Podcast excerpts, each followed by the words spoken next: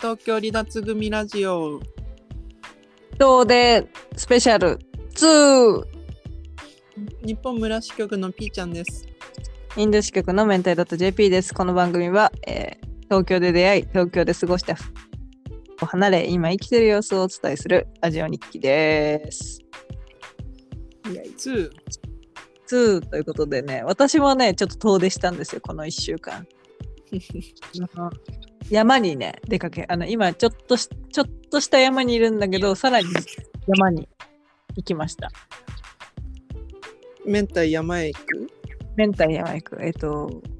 バイク、友達の夫妻のお家に行かしてもらったんだけど、今いる場所からバイクで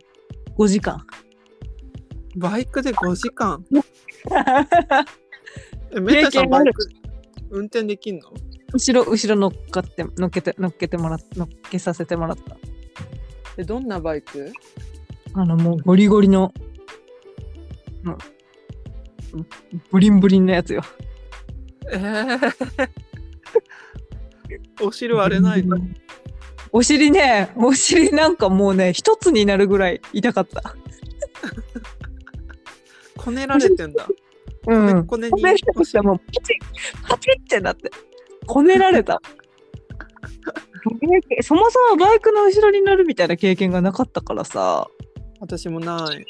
いいやーすごい凄まじい経験をさせてもらいましたわえね森くんが乗ってるみたいなバイクああそんなあの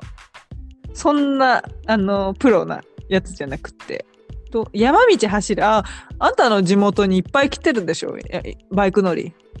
えあのゲームセンターにあるみたいなバイク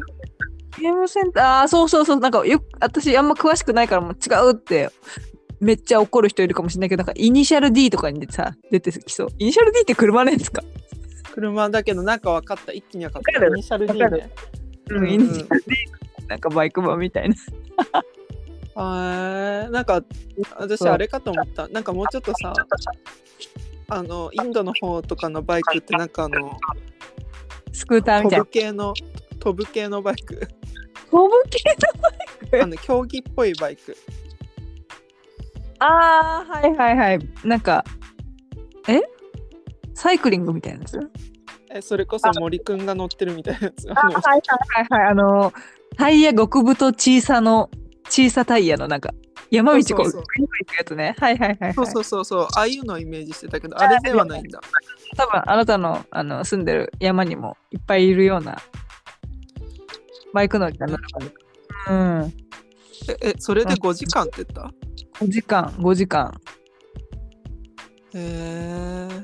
知り解けるかと思った。でもすごい楽しかった、そのバイク乗せてもらったの。えその時無言なのずっと無言だね。会話できる感じじゃないんだ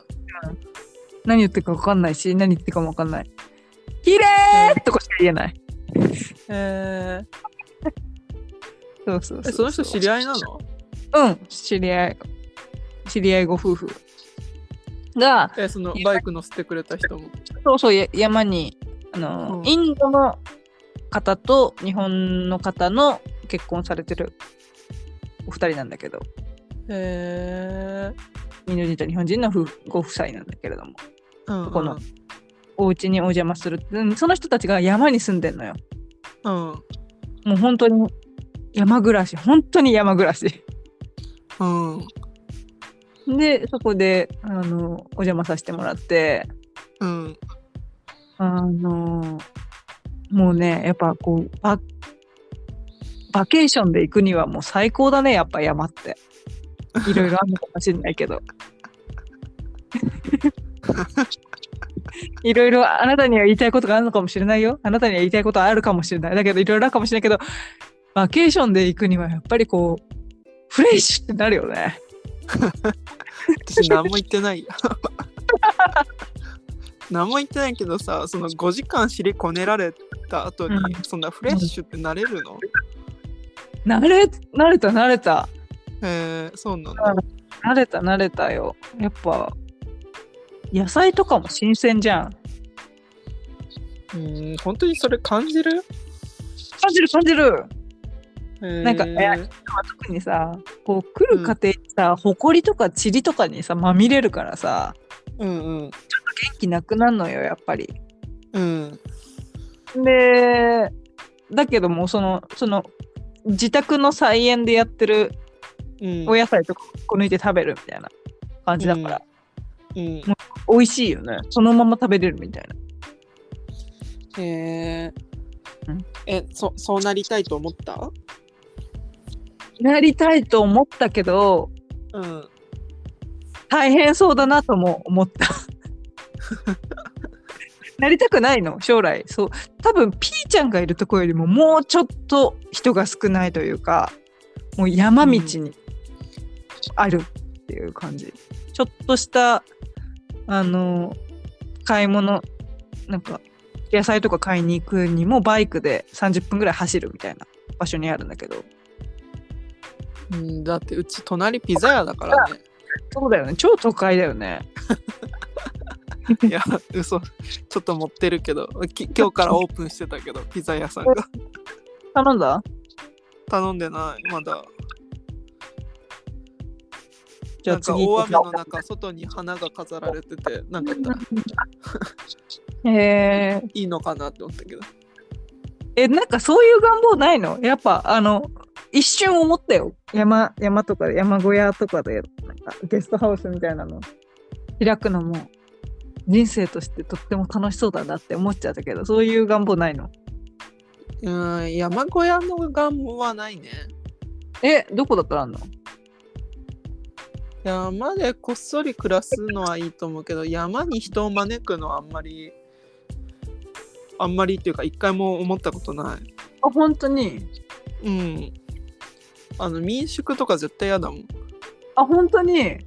うんあそうなんだおもてなしの人じゃないでもあなたでもそれが365日毎日おもてなししんどくないなと思いました。いやうちのさ後輩でさ話したことないけどさあー、うん話した話その民宿やってから話したことないけどさ民宿やってる子いるじゃない、うんうんだから大変なのかどうかちょっと一回聞いてみたいなって思った頭よぎった久しぶりにその子の顔が浮かんだうーんね聞いてみたいねなんか本屋さんもやってるっぽいしね東京離脱してるし合ってるか もねゲストで呼んでみる 宣伝にもつながるし3 人の全然リスナー3人目3人しかいないんだのうんいやみいやだからさいやなんかでも始めるとしたらやっぱいろいろ整ってからでまあ40ぐらいからゆっくり始めるのがいいのかなってぼんやり思ったんだけど20代の段階で民宿やろうって思うって結構アクティブだよねうーん。うーん。アクティブえじゃないえなんかまあ若いからこえそ逆にね、ーうん。やっぱなんか始めるってさ、なんもなんか考えすぎちゃうとダメだよね。そうだね勢い大事だよねうん。え、で、ヨガはどうなのよ。あヨガはね今、うんあのペットスタンドができるように1週間かな去年え先週目標立てたんで、できるようになってきましたはいえまだちすょごっいとじゃサんポートもしてもらわないといけないんだけどサポートって、うか首がグキーンっていくからあれ火抜いたらあ、そうなの後ろに立ってもらうっていうことはしてもらってんだけど先生にえ、すごいじゃん。いやーすごいよねでそのヘッドスタンドがさできない時にうん。うんできない時にもう泣き言でさ先生にさ「この練習って何の意味があるんですか?」みたいな「うん。この練習って何なんですか?」って聞いたのようん。 「意味がないならやりたくないです」みたいなルーキーズみたいじゃん。なんか。うん。うん。うんみたいなそうそう「ありやうんみたいうんな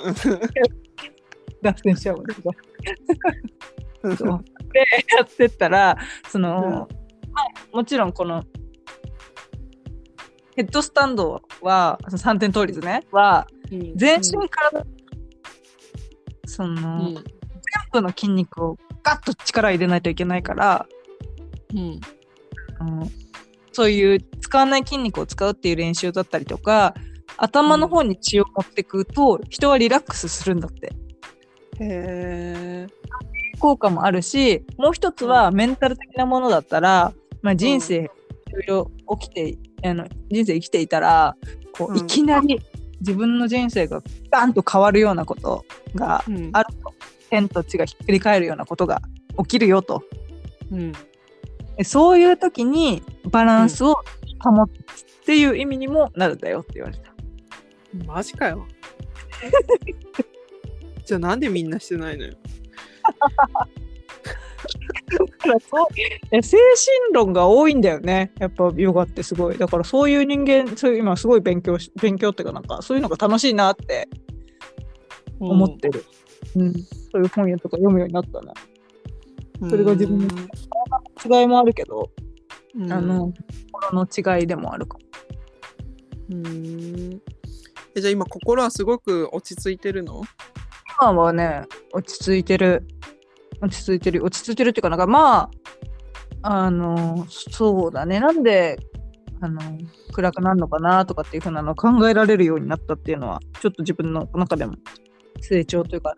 うん辛い時楽になるよねっていうえー、すごい人としてなんか成長してるね本当にあ一個ねその、うんこの間その先生じゃなくてその先生が連れてってくれたおお坊さんみたいなインドのお坊さんから聞いた話でさいい話があって。うんあのなんだろう。あの